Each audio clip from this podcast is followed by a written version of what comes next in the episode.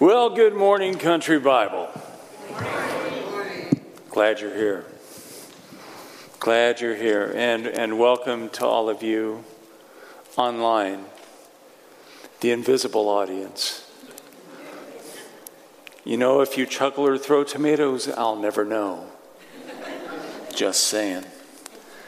Um, if you will, again, again, remember where we are in this in this process of nine. Um, we want to work with attitudes that become actions, that will become attributes. And nowhere is that as important as it is in the emphasis verse for today, with this, which is Matthew 5 7. Um, you know, in, in ancient language, we said, Blessed are the merciful, for they shall receive mercy. And New Living Translation, which you have, uh, we'll, we'll get to a little bit later. Um, but uh, in talking about mercy, just to get going, I want to tell you that this week, uh, you will notice that in terms of my delivery, um, and I apologize for this if I need to, I am somewhat more laid back than Andrew. I don't know why. Um, but Andrew is an exceptional communicator. I just can't talk as fast as he can. it ain't going to happen. So I'm kind of mellow and laid back, and that probably explains my, uh, my fondness for, for jazz. Um, and I oftentimes will pull up on YouTube live concerts of jazz artists I enjoy. And I began noticing this week more and more and more that people were critiquing uh, the artists. And then people would critique the people who critiqued. And then it would devolve into insulting the mothers of people who critiqued. and, and then it devolved further into uh, give me your address so I can come slash your tires. What happened? You know, what, what happened where, where opinion became so important uh, that, that, that politics became so definitive that we forgot who we are? You know, and now here I am talking, I mean, I mean, I can talk to the culture, but I want to talk to the church specifically. If there were ever a time we needed to step up and be merciful, if there were ever a time we needed to show Jesus by being merciful, by extending mercy, that time is today. That time is today. We're past the time of kidding. We're past the time of stepping back from our responsibility. You want this society and this culture to survive, we'd best be on our knees praying for revival. And it ain't going to happen unless it begins with us. Sorry, I wish you could shove it off somewhere else. We can't. Fair enough. Now you know where I'm coming from a little bit. I want to say uh, to kids of all ages um, people who show no mercy will sometimes make it far in middle school, high school, and politics. People who are merciful will go far in life. Period. Gosh, I could almost go home now. But I'm not gonna. I'm sorry. I'm really not. This is an exciting time and an exciting time to be able to make a difference in the culture. And you will remember probably that in the Roman culture, mercy was not valued very much. You know, eh, very stoic. You know, let's fall on the sword. Better yet, let's help you fall on the sword. Mercy was not, a, was not an intrinsic value of the culture. So when Jesus says, uh, Blessed are the merciful, for they shall receive mercy, when Jesus says you need to embody being merciful, he's actually speaking against the cultural trend. Even classical Greek, as opposed to biblical Greek, the classical Greek used the word we translate from the Greek New Testament as mercy as applied as Jesus did, as the Bible did, They actually looked down on that interpretation. Mercy could comprise one act. And then you were a sweetheart of a guy and you got to move on. Jesus says you need to embody mercy. You know, and I'm going to go ahead and give you the punchline right now. The only way I know how to do that is to let Jesus totally invade your heart and fix your actions and build character so it's an attribute. Does that make sense? Okay, in, in a few moments we're going to launch. And uh, I, again, I'm not as fast as Andrew, nor will I try to be. But I just want you to know. 24 years ago, I was on a team that went into Rwanda after the genocide to try to recover 8,000 children for a child sponsorship organization. Uh, it took a lot of different kinds of coordination that I don't have time to get into this morning, but I got to let you know there are two experiences I want to I want, I want to relay real quickly regarding mercy. One was the morning I spent where they had warned me before I came to Rwanda buy a pair of shoes you can leave behind. And I didn't know exactly what that meant. And then they took me to this little Anglican church. I say little. Um, but it was. The whole church wasn't much bigger than, than this sanctuary. The. Um, I walked around the front near the altar. I went in back where the uh, where the clergy would put on vestments and such things, and I followed a trail of blood. And I picked up the censer, you know, the thing that a lot of times in very formal churches they will wave back and forth with burning incense inside, and it was dropped and, and uh, had not been picked up five, six months after the fact. And I picked that up and I walked around and the only light that came in into that sanctuary that morning, all the windows were boarded over, but there was light coming through the holes in the doorways and around the doorways where uh, mortar shells and grenades and small rockets had come through to kill a congregation of 1,100, all of whom were buried in the backyard of the church. And I went in back, and there was a mass grave, and at the time, it was still being covered up. And so, uh, part of respect for their recovery process was whenever you went by a mass grave, if they knew it was there, they had a pile of lime and a pile of dirt. And you would throw in uh, three shovelfuls of lime and a few shovelfuls of dirt to just sort of help in the process. It was too massive, there were too many places. And I became angry.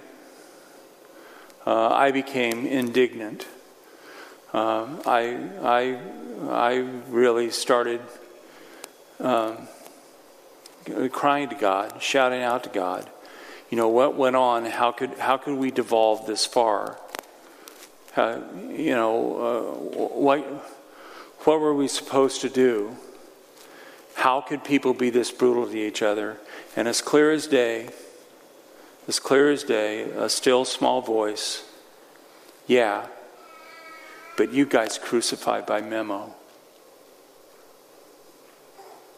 You're no different. Ouch.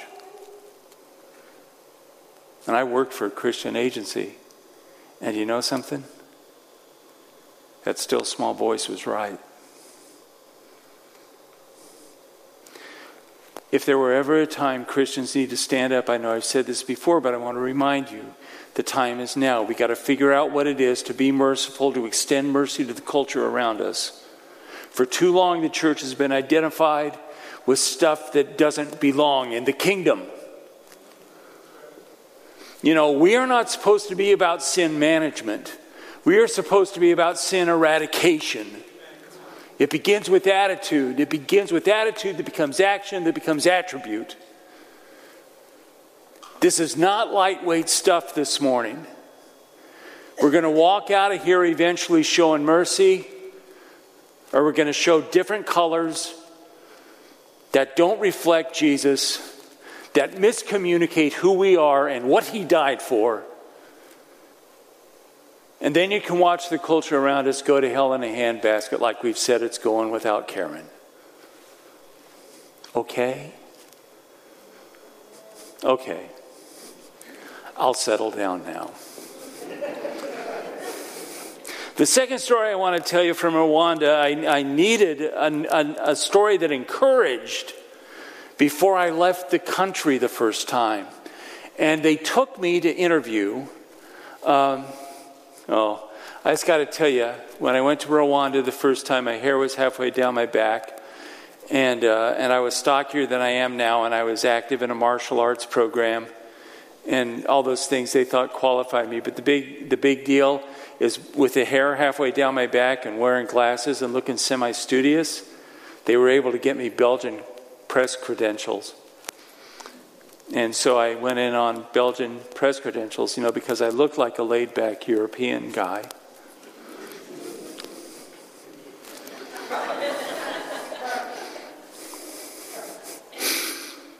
I met uh, Mutt and Jeff. I met, I met this short, wonderful 16 year old named Esther. And one of my colleagues in the organization I worked with in Rwanda was a health worker, 35 years old or so, named Dativa. And she was tall and slender and elegant. And uh, historically, uh, Esther would have identified as a Hutu. Historically, Dativa would have identified as a Tutsi the thing of it is, is that locally, those terms didn't mean what they once did. Another story for another day.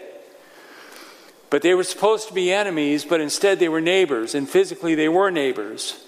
And we held this interview about 100 feet away from a mass grave where they had placed many of their neighbors.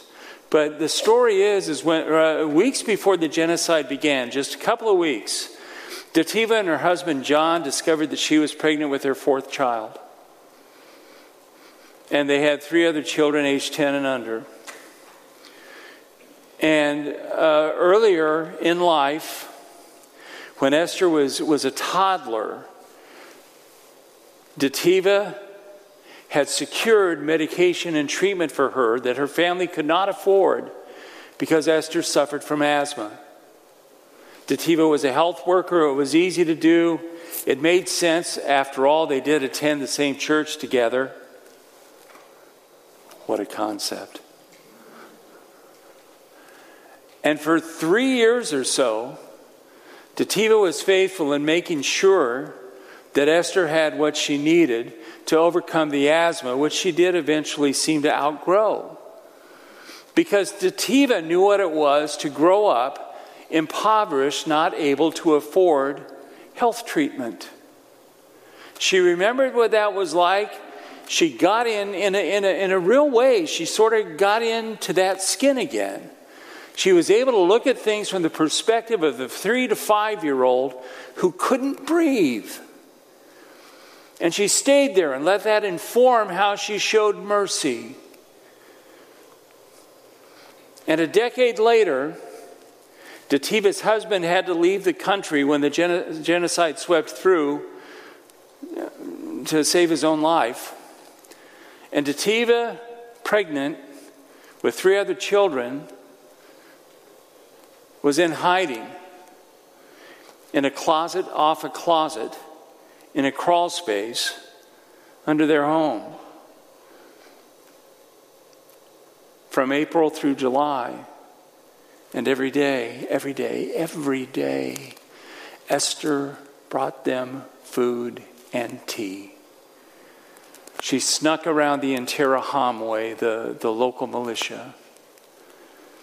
And she saw to it that Dativa and her children and that child within were fed something. And Esther got into Dativa's skin and tried to imagine what it would be like to be terrified and in hiding and to be worried about how she was going to provide the basics for her kids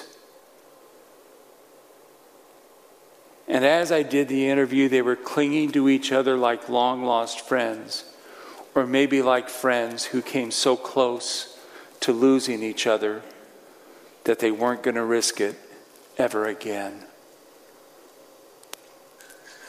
Blessed are the merciful, for they shall receive mercy. See, let's unpack mercy. This is going to be a word study. Word studies have their own, uh, I don't know, they can be threatening. Why can they be threatening? Because you're going to take the information with you, you're going to say, Wow, I'm intellectually satisfied now, and you're going to forget to apply it. That was a rhetorical you, by the way. It wasn't pointing fingers at anyone. You can always look at someone else and say, No, they were talking about them. Right? Mercy, linguistically, uh, real quickly, you got to know Jesus was familiar with Hebrew. Why was that? Because he was Jewish. Work with me, kids. Come on. Yeah, and he was familiar with Aramaic because that's the language of the culture in which he was raised. And chances are he did have some familiarity with Greek. So when we go back and we try to interpret books like Matthew, where Jesus is teaching, we really need to make sure that we take care of all three angles, if at all possible. So here's the deal in Greek, the word means merciful. And merciful in Greek can simply mean you act, you, you perform an act of mercy once and you walk away. But when Jesus adds it with meaning from the other two languages he's associated with, is we have to assume, you know, it gets really interesting. Because then the merciful act becomes part of a process, it becomes part of a continuum. You're not just merciful once, you're climbing into somebody's skin, which is the Hebrew meaning of the word translated as mercy. You're empathizing with someone so much that you're seeing through their eyes, you're feeling what they feel, you're in their skin. And then this is very cool. The, uh, the, uh, the Aramaic word for mercy has the same root, and Aramaic and Hebrew are very closely related. The Aramaic word for mercy has the same root as the word womb. In the, in, in the Hebrew. And why is that important? Because it comes from the inside. Because anytime a reference to one's inner parts comes out of Old Testament thinking, it means you're getting visceral, you're getting at the basis of who we are. Praise to God, thankfulness to God in the Psalms comes from the keleot, the kidneys, the, uh, the, the gut, you know, you thought praise was all intellectual, didn't you? Oh, silly us. No, there's stuff that's heartfelt, there's stuff that overwhelms you. When Jesus looked out on the crowd and had compassion, like it says in the scriptures a few times, he was overwhelmed. It was like he was socked in the gut. That's what the word in the Greek means. He was breathless because he was that compassionate. Isn't that cool?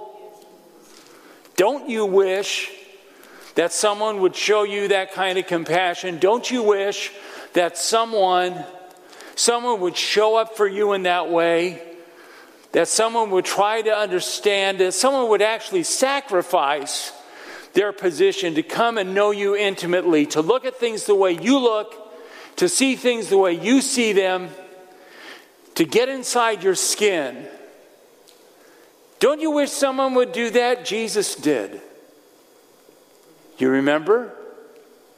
Tempted in every way like we were. Didn't think that equality with God was something to be grasped. You take a look at, at, at the kenosis, the passage at the beginning of Philippians 2. But instead emptied himself and became a servant and took the pathway to the cross Right? Are you okay with this so far? Come on.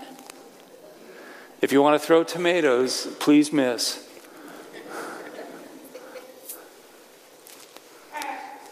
the point here, very honestly, going, going ahead, really becomes a point with, uh, with Mozart. If we can go there. Biblical mercy begins when you recognize that you are the cause of Jesus' journey. So we get to Mozart. And uh, Mozart, I, I, learned a lot about because of Dr. Roger Wischmeyer, my music theory teacher, who taught me more about Mozart than maybe I ever wanted to find out. But you can impress your friends with this knowledge now. I pass it on to you. You know, when Peter Shaffer wrote Amadeus for Broadway and then for the movies, um, he had to dramatize some things because you got to do that in order to have a complete story. But one of the things in Shaffer's uh, stage play and screenplay that is true is that there is some uh, drama around uh, Mozart writing the Requiem in D minor. And that drama is around the line, Merciful Jesus, remember that I am the cause of your journey, which is kind of at a climactic point in the Requiem. Uh, when Mozart was contracted to write that, he was feeling his own mortality. He realized that he had a long standing disease that may not let up and didn't as it ends up. So the music at this point and the text at this point takes on meaning for Mozart that is one of panic, that is one of desperation. That is one that says, Merciful Jesus, remember that I am the cause of your journey, as though Jesus would forget. Right? Whose memory is it that needs jogging? It ain't Jesus. Merciful Jesus, remember that I am the cause of your journey. I would say that it would be fruitful if you're, if you're going to use that sentence. Uh, the problem isn't Jesus' memory. It ne- never was, never will be. If you're going to revise the sentence, let's do it this way Merciful Jesus, help me remember that I am the cause of your journey. Right? Because here's the point if I don't believe that Jesus has shown me mercy, I'm going to have a real problem showing it to others. This is a biblical principle that can even go back to the greatest commandments. Love the Lord your God with all your heart, soul, and strength. Some say mind. You know, I mean, it's it's a big list, but basically, it's saying love God with everything you got. And then the second commandment is, is like the first, in that you need to love your neighbor as yourself. Now, don't gloss over that. What happens if you don't love yourself? What happens if you have lousy self esteem? What happens if you really don't like who you see in the mirror? Is it going to reflect on your relationships with others? Nod your heads. Absolutely. Absolutely. How easy will it be at that point to show mercy? How easy will it be at that point to forgive? I can tell you for a fact from my own experience, it's incredibly difficult. Which is why we're going to go to Matthew 18. Not because we have a ton of time to kill as I look at the clock.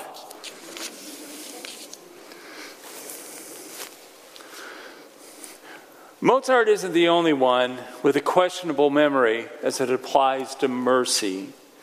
If you're in Matthew 18, please go to verse 21. And you can also read it on the screen, like I'm gonna. I'm still getting used to these graduated lenses. No.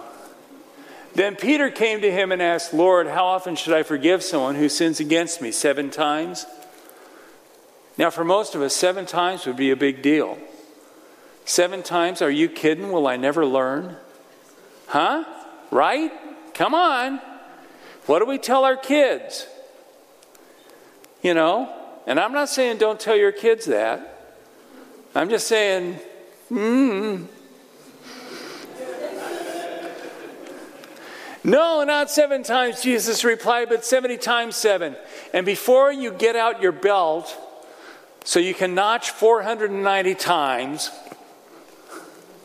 watch this. Therefore, the kingdom of heaven can be compared to a king who decided to bring his accounts up to date with servants who had borrowed money from him. In the process, one of his debtors was brought in who owed him millions of dollars. Let me do that again millions of dollars, just for comparison's sake. Okay? He couldn't pay, so his master ordered that he be sold along with his wife, his children, and everything he owned to pay the debt. But the man fell down before his master and begged him, Please be patient with me, and I will pay it all. Then his master was filled with pity for him, and he released him and forgave his debt. Okay, review millions of dollars. Please forgive me. Okay. And the story goes on. But when the man left the king, he went to a fellow servant who owed him five bucks. I'm sorry, I'm revising that part. He grabbed him by the throat and demanded instant payment. Isn't that curious? His fellow servant fell down before him and begged for a little more time. Be patient with me, and I will pay it, he pleaded. But his creditor wouldn't wait. He had the man arrested and put in prison until the debt could be paid in full. And the story goes on. When some of the other servants saw this, they were very upset. You know, I was in a small group with a bunch of counselors reviewing this passage 30 years ago now. And one of the Methodists in the group, you know something amazing? Methodists sometimes know stuff.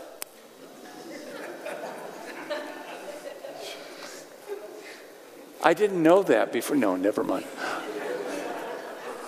I was, I was brought up in a very sheltered Baptist environment. I have no clue. When some of the other servants saw this, they were very upset. They went to the king and told him everything that had happened. And the king called the man he had forgiven. Forgiveness here is a key, and said, You evil servant, I forgave you that tremendous debt because you pleaded with me. Shouldn't you have mercy on your fellow servant. And understand mercy is something you do when the other party, the party of the second part, really can't do anything back to pay you back right away. It's not a tit for tat thing. It's something you do out of your heart, it's something you do in response. If they begin to pay you back, it ain't mercy. Just by definition, okay? That doesn't mean it's bad. It's just defining. All right? Shouldn't you have mercy on your fellow servant just as I had mercy on you? Then the angry king sent the man to prison to be tortured until he had paid his entire debt. How you pay a debt while you are being tortured and imprisoned is still beyond me. However, that's what my heavenly Father will do to you if you refuse to forgive your brothers and sisters from your heart. This is an issue of forgiveness. This is uh, an issue of, of mercy. But what my friend Sam Thompson, the Methodist, brought out of this was that you know what the deal is? This guy didn't believe that he'd been forgiven. Huh? Think about this for a minute. Early, early, early on in ministry for me, I had a chance to go back to my hometown and help uh, perform a memorial service for a lady who loved me, who was gracious to me, who was generous to me. But the one thing that had always confused me about her Uh, you know, I mean, she used to give me peppermint so I'd be still in the service, which they didn't understand the connection between sugar and behavior at that point, but you know. And as it, as it ended up, um, well, first, let me say this. She became very angry at one of the young ladies in our church who became pregnant out of wedlock. Viciously so. Viciously so. Vi- viciously so. I had, I had never seen such a response out of this lady ever. I couldn't even bring up the girl's name in conversation. She would just, she would just become, you know, nearly violent in her anger. Be, because, you know, this girl was in trouble. And then at her memorial service, I met the son that she had given away for adoption because she'd gone through a similar experience years and years before. And suddenly things became clear. Sometimes we cannot show forgiveness, sometimes we cannot show mercy because we see the weakness of ourselves in someone else. I want to say this morning that if we don't understand that Jesus has forgiven those things in us, if we don't understand that Jesus has already shown us mercy, biblically, it is impossible to show this kind of mercy that Jesus calls us to. You know, flat out, guys, once again, just let me reiterate this simple statement. If you're going to be merciful biblically, it all comes from Jesus. You'd best have a relationship. You'd best have received mercy. You best understand that if you come to God asking for mercy, that it's flat out mercy. There's nothing you can do to earn it. We say that a lot about grace, but you've got to understand it applies to that active grace that is mercy as well. Augustine, Clement, G.K. Chesterton all had variations on this, this simple truth. You can ask God for anything, but when you come to Him and ask, ask with empty hands. Don't try to justify your request to God because of what you've done, what you bring to the table. If you're asking for mercy, it's mercy. If you're asking for grace, it's grace. And part of our problem is we believe we can earn a part of it.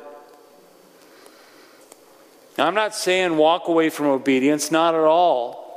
Remember, I think we need to be about sin eradication, not sin management.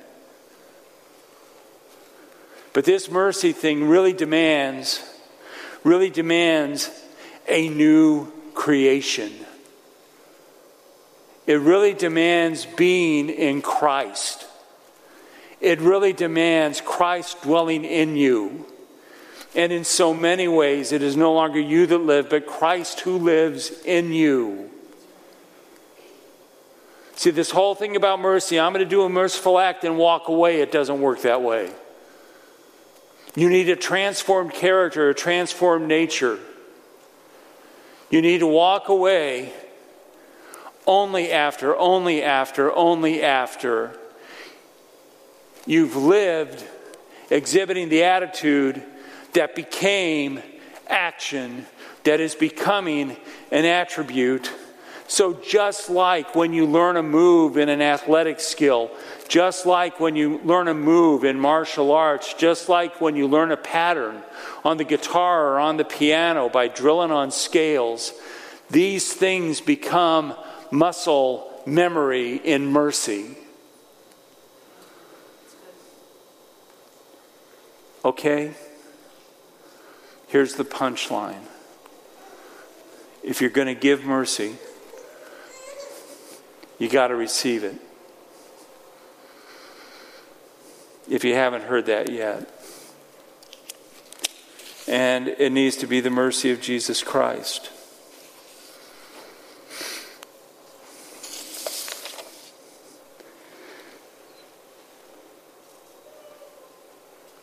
What we need at the end of the day is a transformed nature.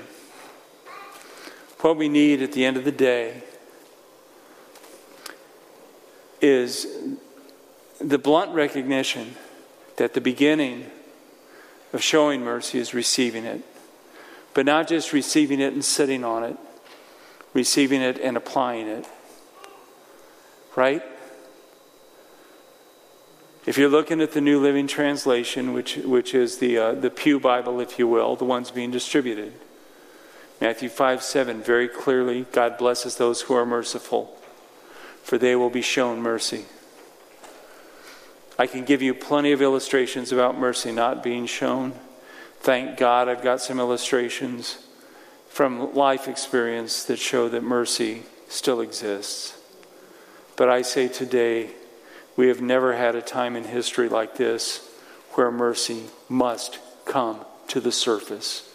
Mercy must be demonstrated, where we must, we must be identified as a people of mercy. Because first, we are identified as the people of Jesus.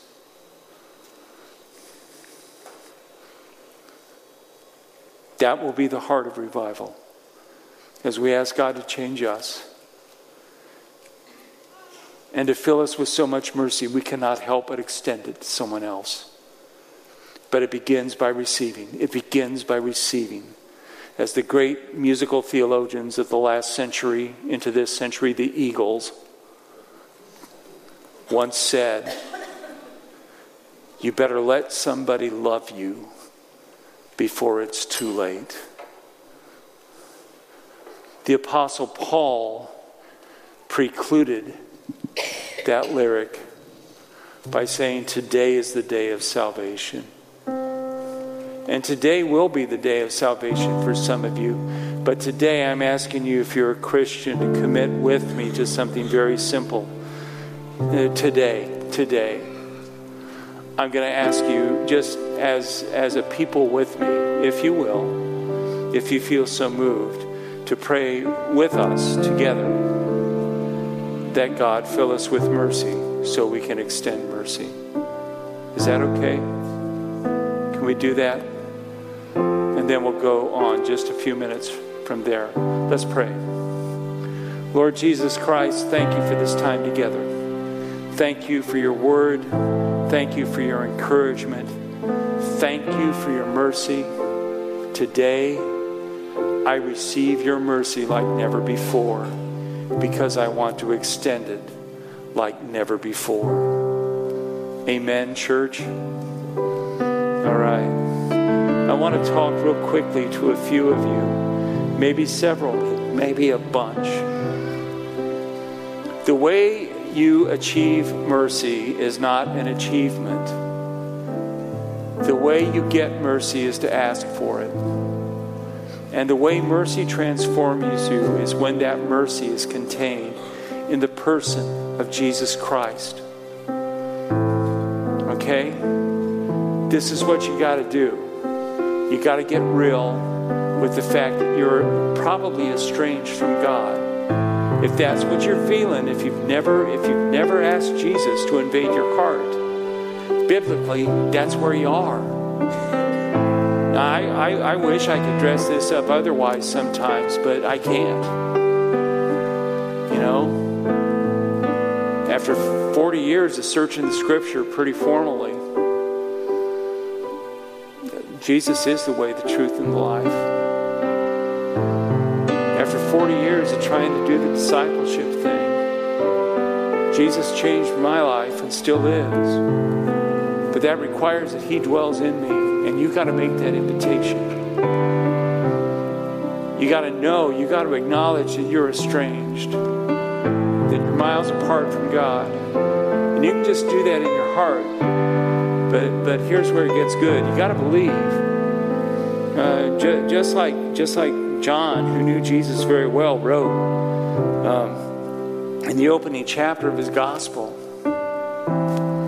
you know, to all those who received, catch this, who received Jesus and believed on his name, To those people, God gave the right to become the children of God. Children not born out of human will or out of the flesh, but by the very Spirit of God, out of God's will. So there is there is a thing where you got to say, I believe Jesus can bridge that gulf between me and God, and no and no one else can.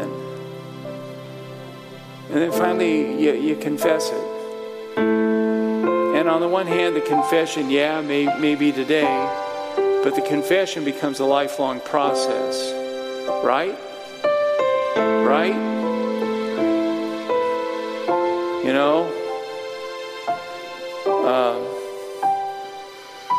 if you've arrived, there's mud puddle walking classes at the end. We're here because we haven't arrived. We're here because we're fellow pilgrims. We're here because we need help. I need God's mercy every day. I need His mercies to be new every morning. I'd like to ask all of us to pray one more time. Thank you for doing that. I want you, if you already know Jesus, pray for the people around you please, and, and if you don't know Jesus, if you have yet to ask Him for His mercy to make you into a new creature, at this moment, at this moment, uh, you know, uh, while I'm looking and and others aren't, if you would just put up your hand real quick and say, I want to pray that prayer. Is there anyone? Let me see your hand. And... All right. The invitation. Oh, okay. See that hand? There, there's one. You know? Are there others? Fair enough. Fair enough. God bless you. I'm just going to ask that you pray this prayer with me in your heart. Christ, I need your mercy. Please forgive me for choosing my own path. I want to live according to yours now. Holy Spirit, come and set me on the right way because of Jesus.